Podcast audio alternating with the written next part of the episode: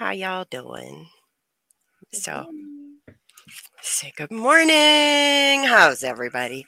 So, um, I I wanted to start off today by talking about some things. Um, one would be uh, the fact that like there is a plan for a book called uh, it's going to be something about like maybe a mem- memoir of an amish misfit or a memoir of a misfit amish.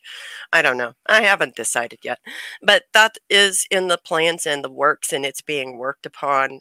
Look for that in the next six months we hope. We dream. So yeah there's that. Secondly let me also talk about the fact that we have Patreon subscribers that are enabling this live stream today.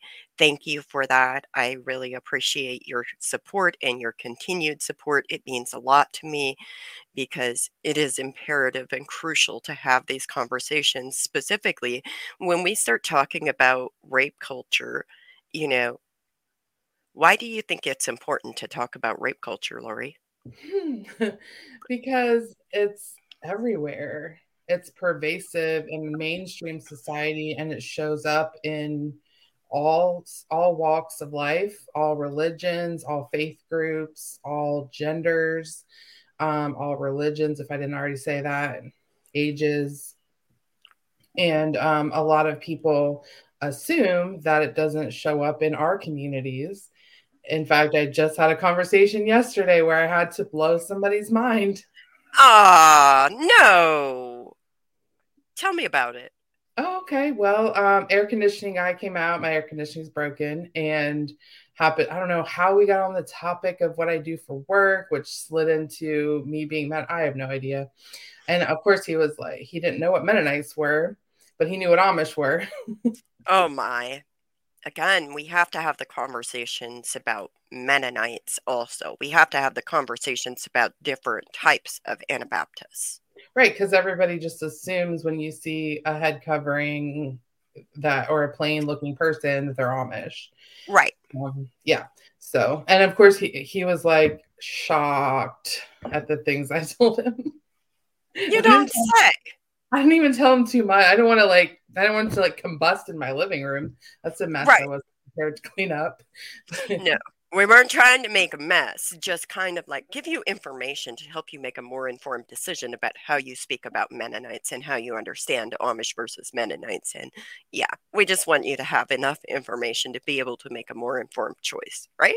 Well, and in this case, just the fact that they're not the peaceful, gentle people. I mean, obviously some of them are, but like, you know, that that abuse and things exist because literally he was shocked that any of that occurs at all.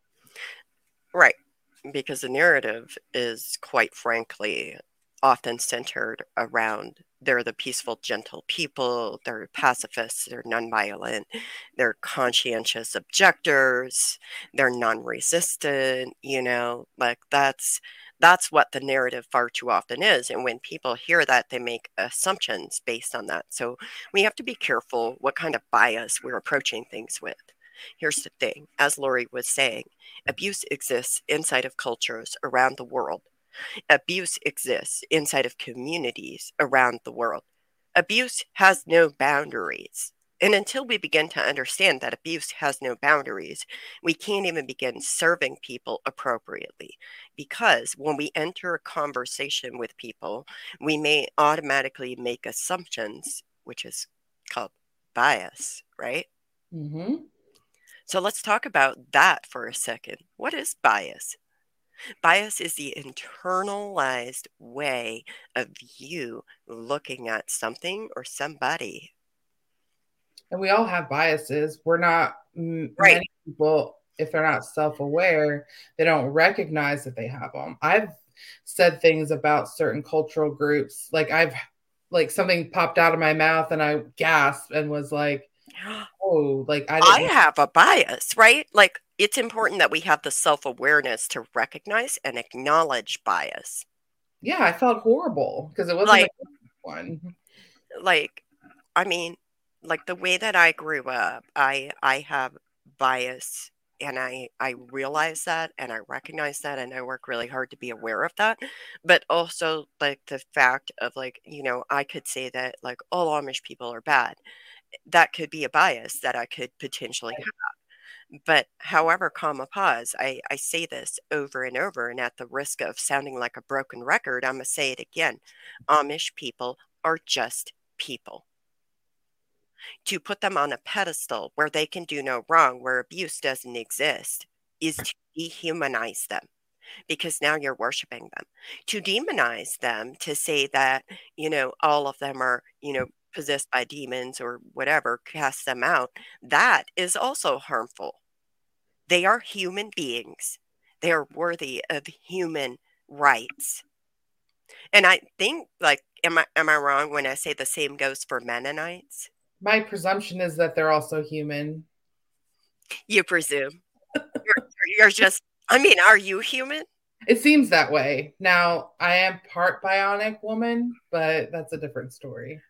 Oh my but yeah. regardless like when we mm-hmm. are like for example if i enter into a conversation with somebody and and i'm like oh well this person came from the amish community or they're in the amish community and now i'm automatically assuming things about them based on the peaceful gentle people the non-resistance the ca- uh, pacifism the uh, conscientious objector status and you know even the the narrative about rumspringa that's that's another bias that people have and society as western society as a whole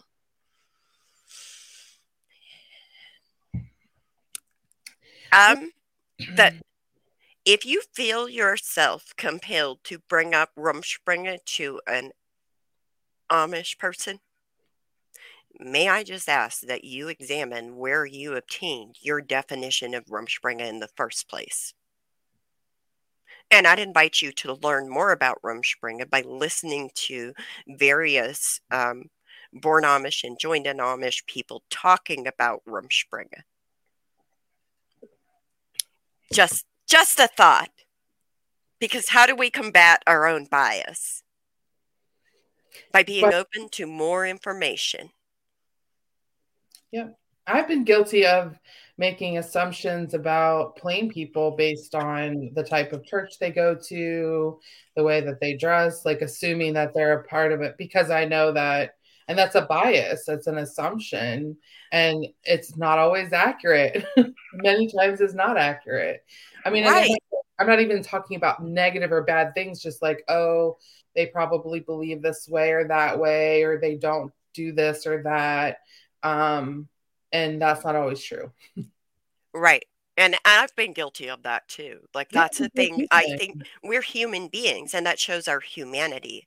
And when we approach people with a bias like that, when we project our bias onto these people, we are actually dehumanizing them. And to understand that is important which is also why you should listen to people who have lived Amish over like listening to people who are so-called experts.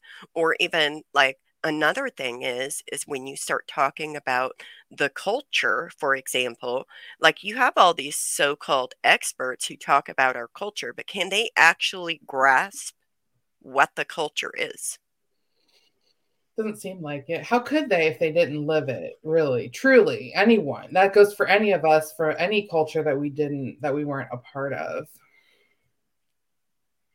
How could they? How could they begin to understand the culture as a whole? So, why do we need to talk about rape culture again? Why why do we need to talk about rape culture? Not only because it exists in every culture, right? But what's another important thing? Are there published works out there that talk about Amish rape culture or Mennonite rape culture? Can you access that information? No, I actually Googled it this morning and I didn't find anything. So why do we not have a conversation about rape culture available for access? And what does it boil down to? Lack of ac- lack of information. or even understanding rape culture. So, what is rape culture? Rape culture is not actually the act of rape itself. Right. It's the actions of people and organizations and groups that normalize rape culture. Yep. And they and it's like cultural norms and institutions that protect rapists, promote impunity, shame victims, and demand that women make unreasonable sacrifices to avoid sexual assault. And I'm going to say right from the beginning that we know that women are also perpetrators. We know that men can also be victims, whether it's by another man or by a woman. Um, but that is just that is right. one thing though that in our culture we hear we don't really hear people talk about how men can avoid being assaulted but we do hear it a lot about women. Well i mean as an example i got y'all. Woohoo! Our yes. favorite little our favorite little book that kind of like that one. say what? I'm gonna have a sip of coffee for this one. So like let me give you an example of some of rape culture a trap that some girls fall into is that of flirting. Be careful that you do not enjoy laughing and teasing with boys or men. Be careful not to act in a way that is not becoming. What is not for sale should not be advertised. If your body is not for sale, do not advertise it. Study to be quiet and reserved around the opposite sex. This is on page 13 of To a Girl of 11 why are we talking to a child about their body and their sexuality as if it's an object for sale? What is that? That's objectification. That's objectification and sexualizing a child, a young child who may not even understand or know what sex is. Literally. And this, to remind you, this is a book that is given to plain children. Mm-hmm. this is a book that is given to parents to teach their children, plain parents to teach their children. So, is that in like if that is the culture, the environment that you're in, how do people respond? Let me also give you an, another another example. I have lots of examples, Lauri. Do you have any? Um, I don't have any like books like that. I just have some notes. Oh, well, you want to talk about your notes? Always. Let's let's hear it. What yeah. you got? Well, I was just thinking of like what are ways that I've seen rape culture show up in Mennonite communities. Um, and I'm going to start off with the worst one that I've, well, I don't know if we can't really categorize, but um, during the 2016 election, I saw a whole group of plain people blindly supporting a candidate who spoke openly about grabbing women by the genitals.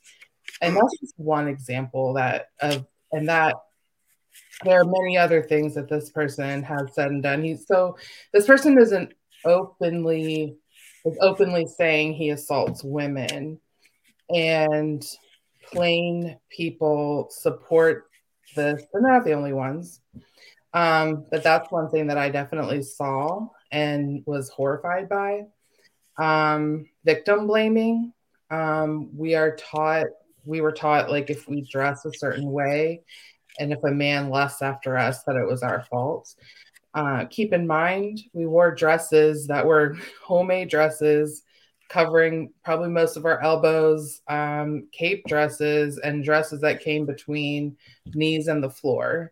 Um, in my home, we weren't even allowed to come to the dinner table without being fully dressed. So uh, that's that's that's um, that's rape culture, um, defining manhood as dominant and sexually aggressive and defining women as submissive and sexually passive. I've seen that in Mennonite communities. Um, refusing to take rape or sexual assault accusations seriously. Uh, again, teaching women how to avoid getting raped instead of teaching men not to. Mm-hmm. And back to what we talked about earlier with it being the the systems in place that protect the systems are literally designed to protect perpetrators. Well i i mean like would you feel that um, for example like the idea that women were created to be a helpmeet is partially lending to this culture? Yeah because you're like especially when they take it to the extreme and they add you know the verse of in the um in the bible that talks about submitting to your husband and then they're taught women are not to question anything. So it's basically assumed that whatever your man's needs are it's your job to fulfill that. Because rape can happen in a marriage. A lot right. of people understand that. A lot of people don't consider that as rape. But even if you're married, you still get to say no. So, a couple weeks before I escaped, one of the things that I was personally told by my mother was that when you get married, you have to do whatever your husband says whenever he says inside the bedroom and out. And that's basically, in my opinion, a culmination of that kind of environment and the teachings that were put out to have parents. Because again, like I can tell you where this book was in our home. I can literally tell you the exact spot where it was. So, when you have things like another passage that we've read from this book previously also normalizes incest, which is also part of rape culture. And it again talks about the girl, the 11 year old girl, is supposed to not climb on ladders in front of her brothers, right? And I'm paraphrasing this, but it's again, that's the environment that I grew up in. That's the kind of mentality that I grew up in. And let me tell you about one community that I lived in and how pervasive the incest, incestuous rape culture was. For example, in inside of this community specifically, this is one old order Amish community. I am not by any means saying that all old order Amish communities are like this. Again, we are not saying all Amish. We are talking about our experiences and how we've been able to process them and what we now understand about them. Yeah, so, that's a good way of saying it yeah, please, please understand that. I don't want you to go out and commit crimes against Amish people don't that's that's not the goal. Well that's also not like it's not hopeful like no like the goal is to create hope and have meaningful conversations and this is a meaningful conversation but people for some reason tend to take things to the extreme so we have to give disclaimers. But let me tell you about it. So we moved there. We lived in this community about four years, maybe a little bit longer. Okay. I went to two different schools there.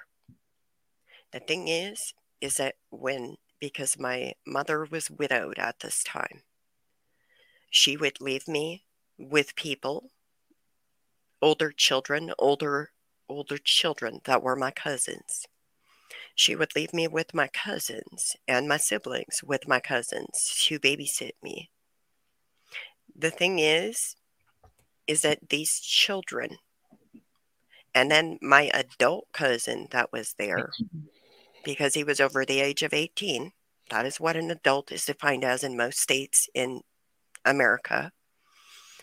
Um, and he would have his younger sisters lock me in a room and they would laugh about it. They would laugh about a small child being assaulted. It was everywhere. It was it was literally everywhere. And the children would talk about assaulting their siblings and assaulting other children. You would go to school. The first school I went to, I literally saw people being assaulted in the outhouse. We would be grabbed by boys and people inside of the, like as we were in recess at school. It was normal. When we went to church, we weren't safe. When we went to dinner at somebody's house, we weren't safe because it was so normalized to have such an incestuous rape culture. And the question that I have is how can we combat that?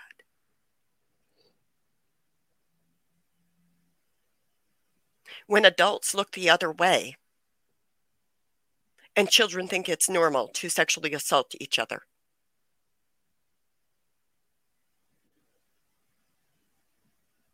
Where do you think can we where where can we start? Got any ideas?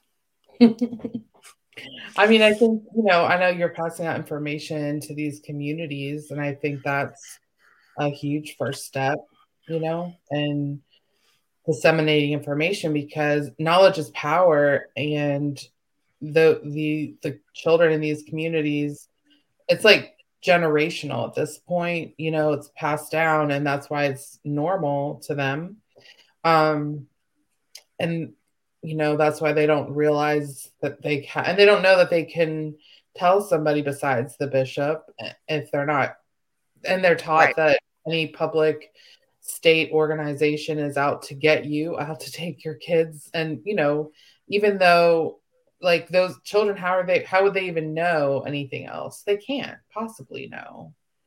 Um, so they need education from the outside. Mm-hmm. And, you know, obviously the, the whole system of like outside the community also needs to be aware because we've I've heard countless stories of them failing people as children as well because they're not fully informed. And if you know like the gentleman I was talking to yesterday so quickly obviously had this image that's just one example of how other people like the the justice system everybody the branding that the amish ha- has done is so profound that it pervades everything. And it's all about money. And image but mostly money comes back to the money. The image has to be maintained so that they can have, have access to the money. And the people that are so called experts are sitting there and they are maintaining the image at the cost of children, children's lives. When you have mothers who sit there and tell their daughters, it happened to me and I'm okay, so you're going to be okay. But are what you kind okay? of first of all, are you okay? Second of all, no. They know no like that's that's absolutely normalization and let me give you another thing that is part of this culture. So we have this thing called autograph books inside of amish communities. I think the the world kind of uses them more as like yearbooks so think of them as that or like something like that right? Um, i have an autograph book. I was nine years old when this was written in my autograph Mary likes to wash the dishes. Mary likes to sweep the floor. Mary likes to kiss, and I'm not going to say the name, behind the kitchen door. Isn't that also part of like sexualizing young children? Yeah, how would it why would a 9-year-old talk like that? They don't have TV, so obviously they're not seeing it on TV. No. So why would a 9-year-old talk like that? That's a good question because typically children learn things from their environment. Yep. They learn things from their parents. They learn things from their school environment. And when they're learning and taking in information, they tend to um, regurgitate that information.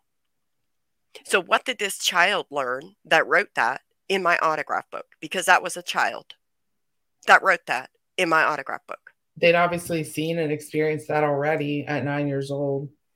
And it shows the sexualization because if that's on a child's radar at nine years old, then obviously that's something that they've experienced and not from watching their parents. No, because mm. parents did not display physical affection in front of us we did not experience physical affection the most like like in all of the communities that i lived in we didn't experience physical affection. Like the most of what we got like a physical touch would be like a handshake. That don't forget the holy kiss mary. Oh, oh. a child though never the holy kiss what, what we didn't do that as a child. I know some communities do that but we didn't do that as a child but, well, no. And and the foot washing. Don't forget that either. Like we did the foot washing with that bucket of water that was handed all the way around. So when you um, have like sexualized all forms of touch, because the only form of touch that you're going to get is from whoever you're married to, right? And it's sexualized. So, what right. does that say? So are you saying that even in mar- married couples wouldn't be like hug and and have non-sexual intimate touch? We never saw it. What right? So so what I'm asking is is like when children grow up seeing the only like all forms of touch being sexualized. Mm-hmm because that's all they see because we're seeing other children being sexually assaulted or sexually abused or like what what is that? And to be clear let me also put this out there. I went to five different amish schools. Let me count again make sure. One two three four. Yes i went to five different amish schools that community was the only community that I witnessed children being sexually assaulted in school.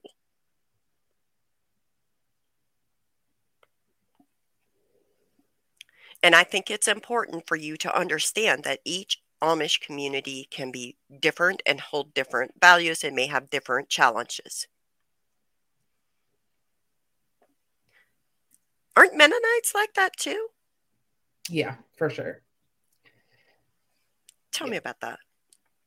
Um, yeah, Mennonites also have the same like or similar caste system as far as like the um like liberal to conservative. And I always like to, you know, explain. I think you've I know you've explained it on your podcast before, but um for anyone who's listening that maybe hasn't, it has nothing to do with your political belief system.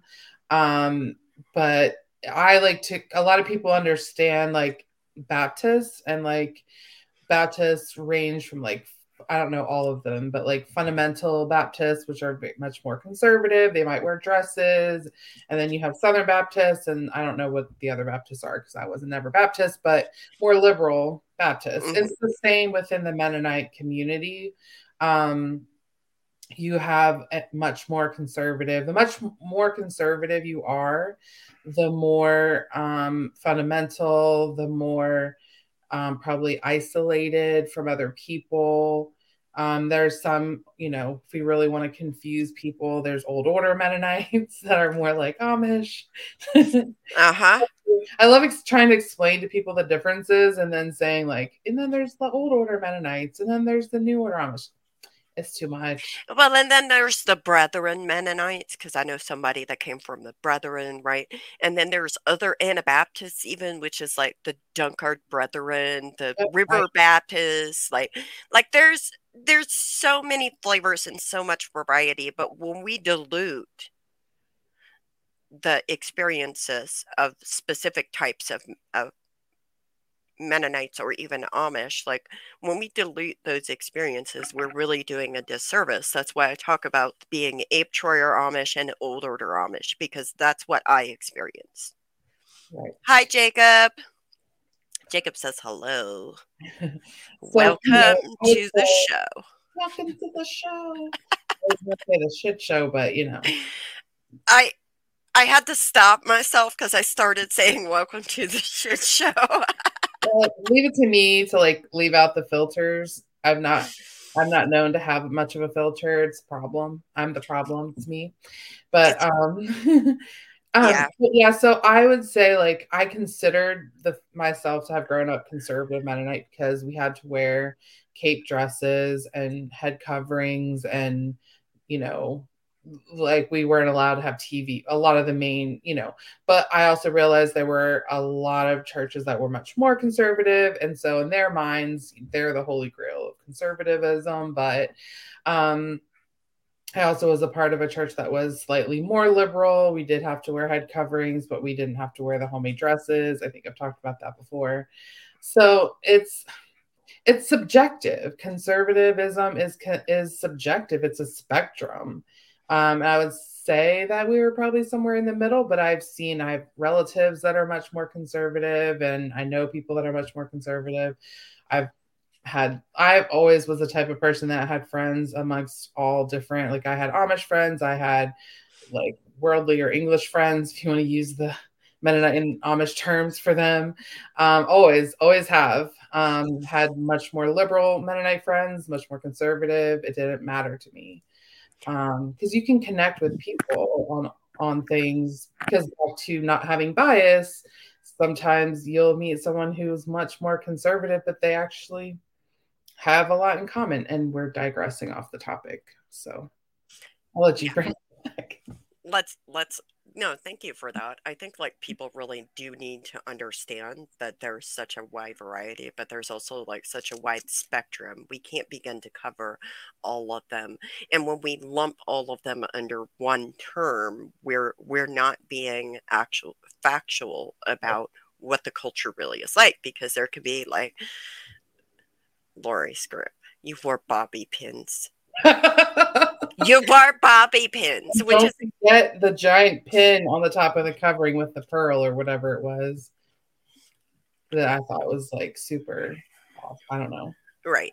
But when you start talking about rape culture and how that affects people, like there's certain underlying things that are inherently across the board inside of rape, rape culture, right? Yes. We and- see it in mainstream society. We see it. Right. We see it in the judges who like for example like Brock Turner when they um he he got what like 3 months because yeah. you know he's a bright young athlete. Right. What what is right. that? Like like how is that not perpetuating rape culture? When you have judges who ask survivors of sexual assault and rape who they're like, "Oh, well, you know, what were you wearing?" It doesn't matter what you were wearing. Nobody asked to be assaulted. Or like during the election when I would voice concerns or other people, it was like, oh well that that was that was just locker room talk. Um no. no. Absolutely no. not.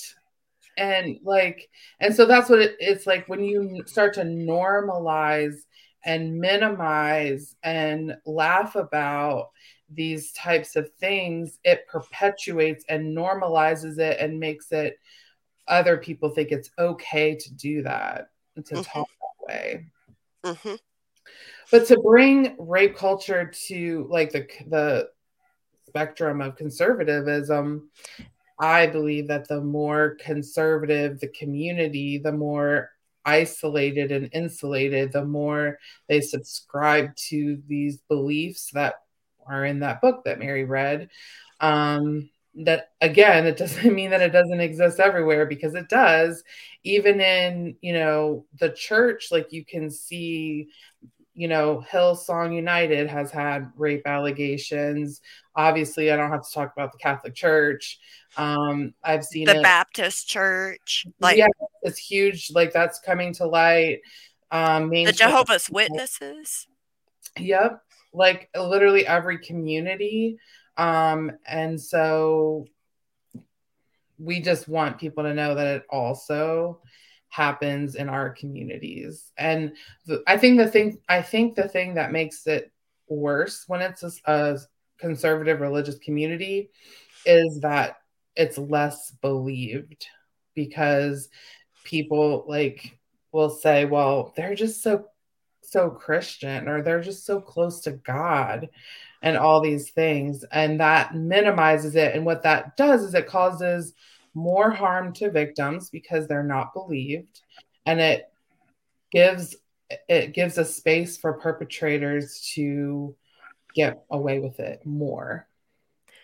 Well, and not only just the not believe, let's talk about that. I've had multiple reports over the last 18 years of people who tried to report crimes that Amish people committed, and several things like have happened. Like there's there's this whole mentality of because they're the peaceful, gentle people, because they're closer to God, because they practice a life that is like so conservative and pacifist and and non-resistant that some people when they walk into or when they contact law enforcement or the justice system and they try to make a report, they're met with a wall of, well, that person's Amish. They would never do that.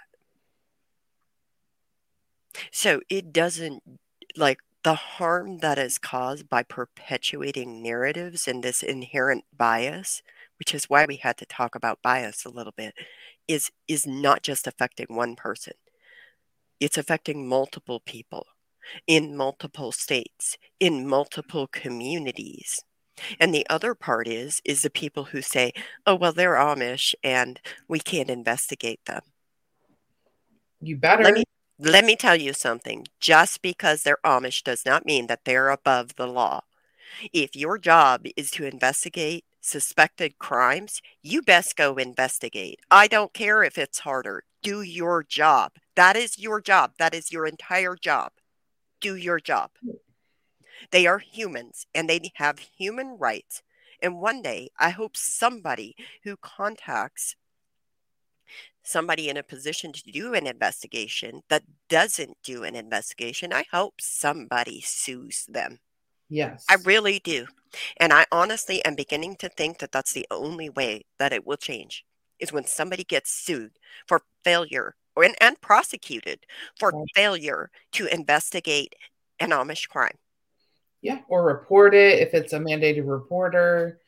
Um, you know, because the system is such that like these bishops like know how to talk to law enforcement in a way that somehow convinces them that they can handle it on their own and within the community. And so when a victim actually in the rare case that they do report something or maybe at school if they go to a public school a teacher reports it the justice system then also fails the victims because of branding essentially because they're it's they've done such a good job of presenting to the world that they are this way that n- people don't believe that they could be po- possibly do this. And if they have the church has convinced them that the, they will take care of it within the community. That should never be allowed. No community should ever be allowed that type of um, rights, I guess. Sovereignty. Yeah. Like, They're not a foreign country. They don't have sovereignty on American soil. They are still American citizens. They may not think they are, but they sure are. They are. If they don't and, want to be, then they should not be in the country. and religious freedom means you have the freedom to express your religion. You have the freedom to practice your religion. You do not have the freedom to cover up crimes. That does not give you the authority to make you cover up crimes.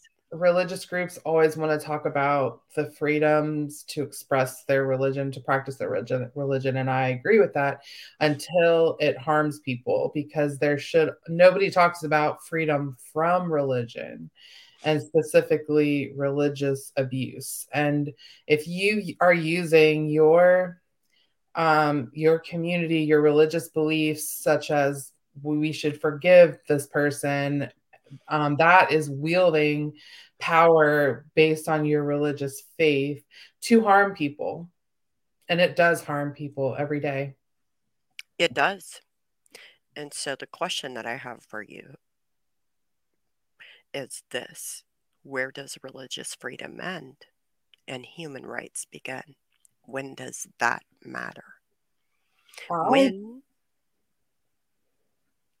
when or the children inside of these insular communities deemed worthy of children's rights, of human rights, of basic human rights.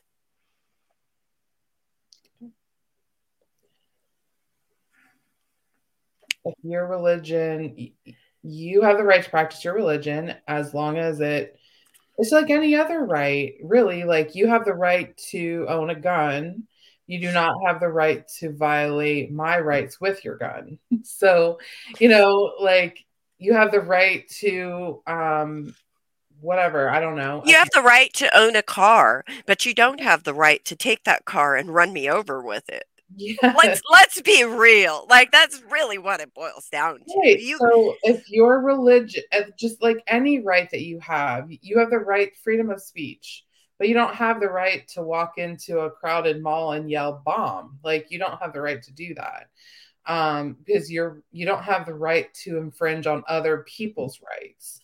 Um, and so if your religious belief, if practicing your faith and your religion harms a child or someone else, that's where your rights should stop. Can we just do like a mic drop? That's it. We don't need to have any further conversation. That's it. Like like we need to we need to understand and comprehend that it needs to stop. If your religion harms someone else, that's where it ends. And human rights begin. Right? Yeah. I mean, said, I said what I said. Oh, you going to stand by it? Yes. I'm going to die on that hill. Oh, okay, fine. I'll die on that hill with you. I mean, we're just, you know. I can't think of, you know, another Jezebel I'd rather die on that hill with. uh, well, Jezebels unite unite. You know what? If we if we can get information out there and if people can organize and unite, I really think like one of the things that can change is one, the ability to have conversations like this where we discuss what it was like for us and how that affected us and how that shaped us. And, you know, what can we do? Well, like you said earlier, circulate information. Information is power, which reminds me too of like, isn't it? I think it's Maya Angelou that says it. I'm gonna look it up. But um, when people know better, yeah. they do better. That's her. Um, and and the reason, like, the reason I bring this uh, so the actual quote is do the best you can until you know better. Then, when you know better, do better by Maya Angelou. And the reason that I bring this up is because here's the thing when we don't know things, we can't do better. Right. But when you see and you understand that information can be power, right? And you're giving people information that helps them better understand things, that helps them do better. I'm saying do better y'all can do better. I can do better. I don't know about you. Share an example. Oh. Um, so in the first the first time I was on the podcast, I shared about my story, and um, uh, my dad listened to it recently, and he called me a couple weeks ago, and you know he apologized for his part in the situation, even though I firmly believe I, he didn't know better, but he did know that it wasn't right. Like he felt in his heart that it wasn't like that they mm-hmm. didn't give two craps about um my feelings or anything. But he didn't know any better. He didn't have any other information but he owns it as a parenting failure. And i can i like instead of doubling down on it you know and so when when you know better you do better right? And he can now apologize for it and we can move forward. Um not that i was resentful but it's it's very it's very helpful to hear and he may be able to help other people because of that mindset. So that is a great example but how do you feel about that? I mean i it felt felt really good to hear obviously, because um, even though I really believed that he didn't know any better, or he, but for many years, like really, because we never talked about it, I had to work out my own feelings in therapy, which were like, why wasn't my dad angry? Why didn't I see that my dad was angry that I was abused, that his daughter was violated in this way? Why didn't he? Because he uh, he had emotions, but he hid them from me because that's what you're told to do. And so I had no way of knowing for probably 30 years, or maybe not 30, 20 years, um, still a long time, um, that, you know, he ever, that he was really angry about it and that he tried to get the ministry to do something about it. But he still, he didn't have a voice against them. So, in other words, what you're saying is giving your dad information led to him knowing better and doing better, but also owning and accepting responsibility for what happened and and his response to it. Not necessarily for what happened but what his response was to it. Yeah what his how he could have and then he asked like um because he really doesn't know like and what should we have done?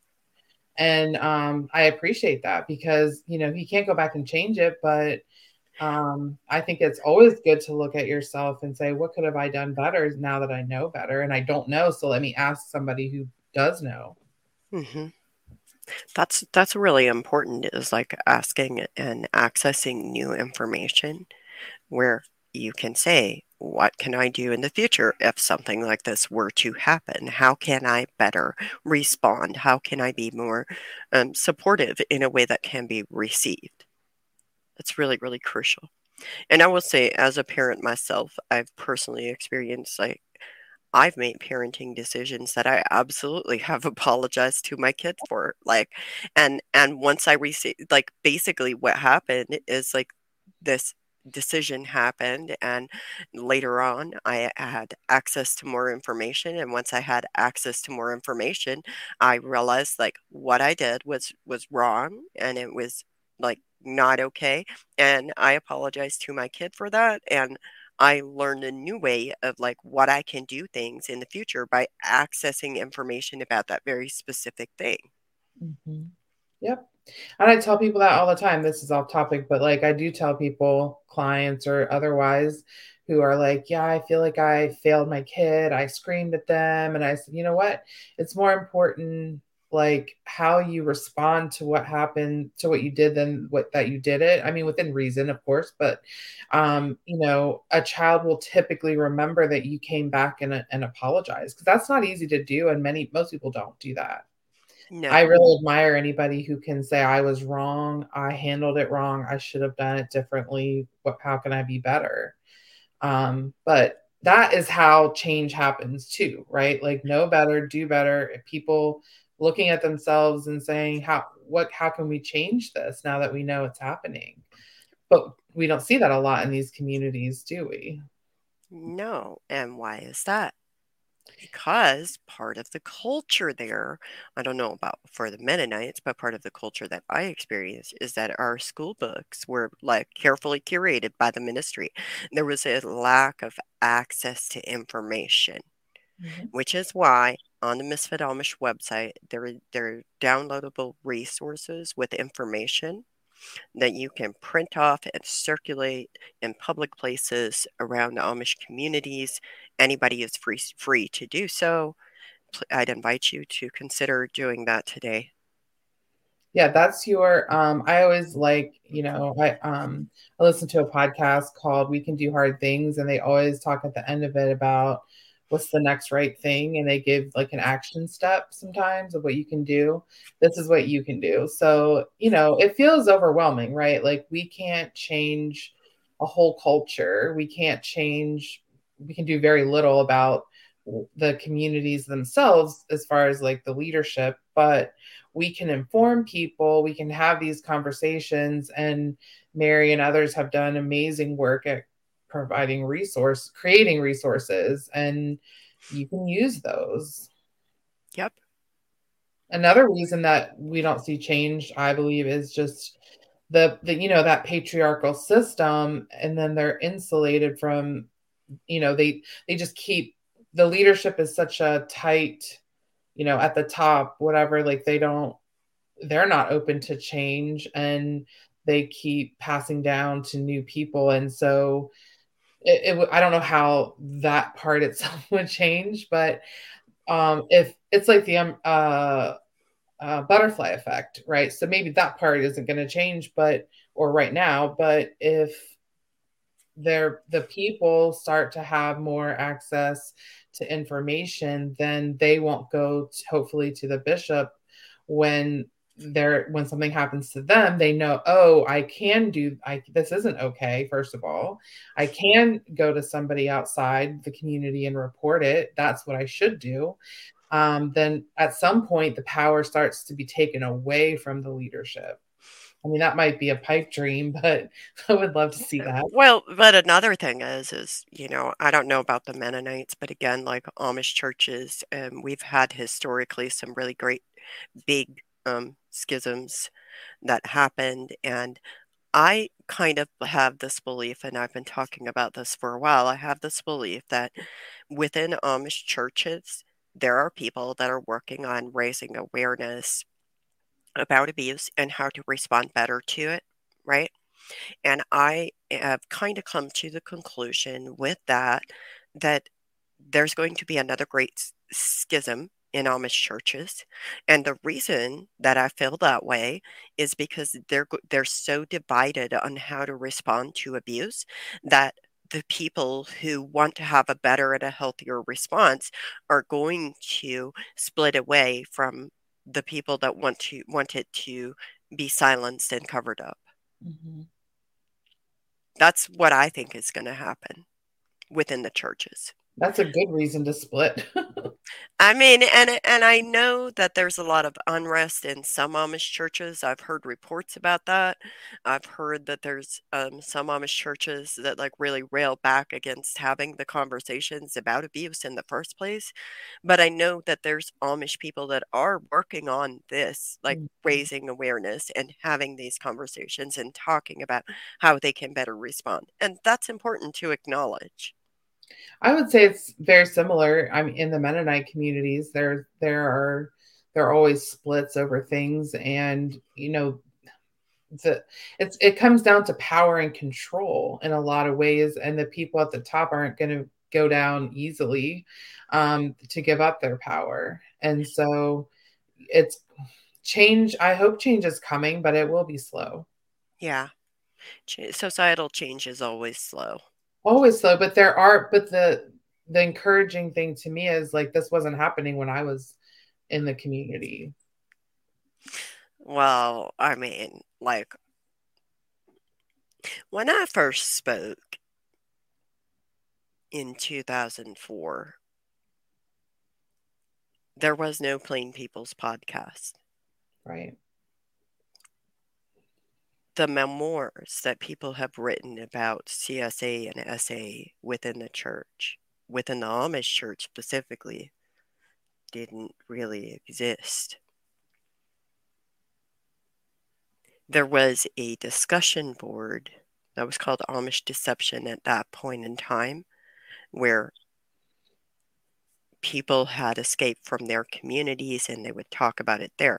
I can't really talk about the contents of that because that was private conversations, but publicly, there was no conversations like this. There were no conversations like this. And the thing is, is that I feel like we've come a really, really long way in 18 years. But I also feel like we have so far to go. And then I remind myself that again, societal change doesn't happen easily. And if you think about it, within the past like five years, I believe, um, there's been an Amish bishop arrested for failure to report. There's been the three Amish bishops arrested for intimidation, victim witness intimidation, and charged with that. They were found guilty. Um, yes, they got a slap on the wrist, but it sets a precedent. You cannot interfere and intimidate a victim, even if you are a church ministry. Um, there's been multiple cases of Amish survivors reporting their abusers and it actually being investigated and prosecuted. Again, we've come a long, long way from where we were. but we still have a long way to go. And so when you start working on this, remember it's a marathon. This is not a sprint. You can't just dive into it and tomorrow it's all going to be magically better. Nope. But look for the people who are helping. That is a um what is his name? Mr. Rogers? Mr. Rogers? Lauri. What? Why are why do you know who Mr. Rogers is? Well, I am not judging over here. Oh wait, just by that statement, I'm judging. Oh, I'm sorry. Well, I probably did not know. I don't know because, like I said before, my parents did sometimes let me watch TV, um, even though we weren't allowed to have them in our home, one in our home. But like we had friends who were English, and we could watch TV at their house sometimes. Um, but I don't know if I knew if I watched him then. Probably did because, like, yeah, that's probably when I watched. Or when I I was in the hospital a lot. I'm an amputee, which is why I made the amputee joke earlier.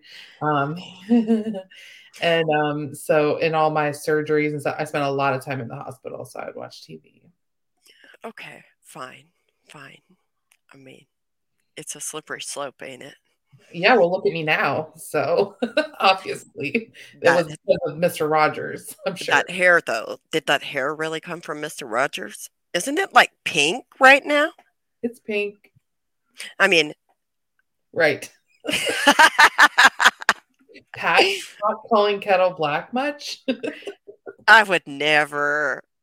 Well, Jacob says it's time to go do some worldly things this afternoon. You know what? I feel like that sounds like a great time. You have any parting words you'd like to say about Mennonite rape culture? Whew. I no, I think I said it all. Um, or at least I'm sure I'll think of something later that I should have said. Thank you for coming, listening. Um, please, please hear us. Please don't dismiss it. And you know, um, it is real and it is detrimental. And, you know, there are lots of books and like she's like Mary said, there's there are memoirs out there, um, of lots of people's stories. Plain People's podcast has a lot of people's stories as well. Mm-hmm. And I I didn't get too far into the podcast till I came across people that I knew. Ooh. Yeah. Yeah. From from my Mennonite years. So yeah. That's um really interesting. You know, and I'd like to say and in regards to like Amish rape culture, rape culture exists across societies of all walks and ways of life.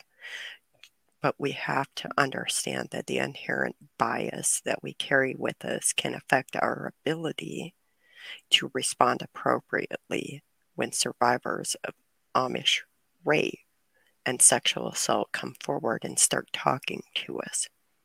We have to understand our bias and be aware of our bias. And when we do that, we will better serve Amish survivors. And further, when you start understanding rape culture as a whole and how it affects the entire world, you will understand how to better serve survivors when you have that self awareness. So please know that change sometimes is good as much as we detest it.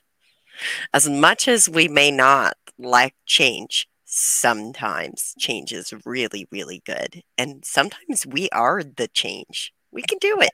We are the change. I want to get a tattoo that says be the change. Ah maybe we should get matching tattoos. Just oh. kidding. Such a Mennonite thing to do. Wouldn't it? That would be such an Amish thing to do. Like, oh, we're the same. Make choices that are good for you. Yeah. Y'all, and also, I want all of you to know that you deserve health, happiness, and, you know, a meaningful life. You deserve connections in life that are meaningful to you. And I want to again thank our Patreon subscribers for bringing this episode to y'all. Thank you for listening. Thank you, Lauri, for sharing. I really, really appreciate being able to do this and having the honor of sitting with Lauri as she discusses her Mennonite culture. It means a lot to me, and I hope that some of you find this information helpful or even validating in your journey. Have a beautiful Sunday. Go forth and sin.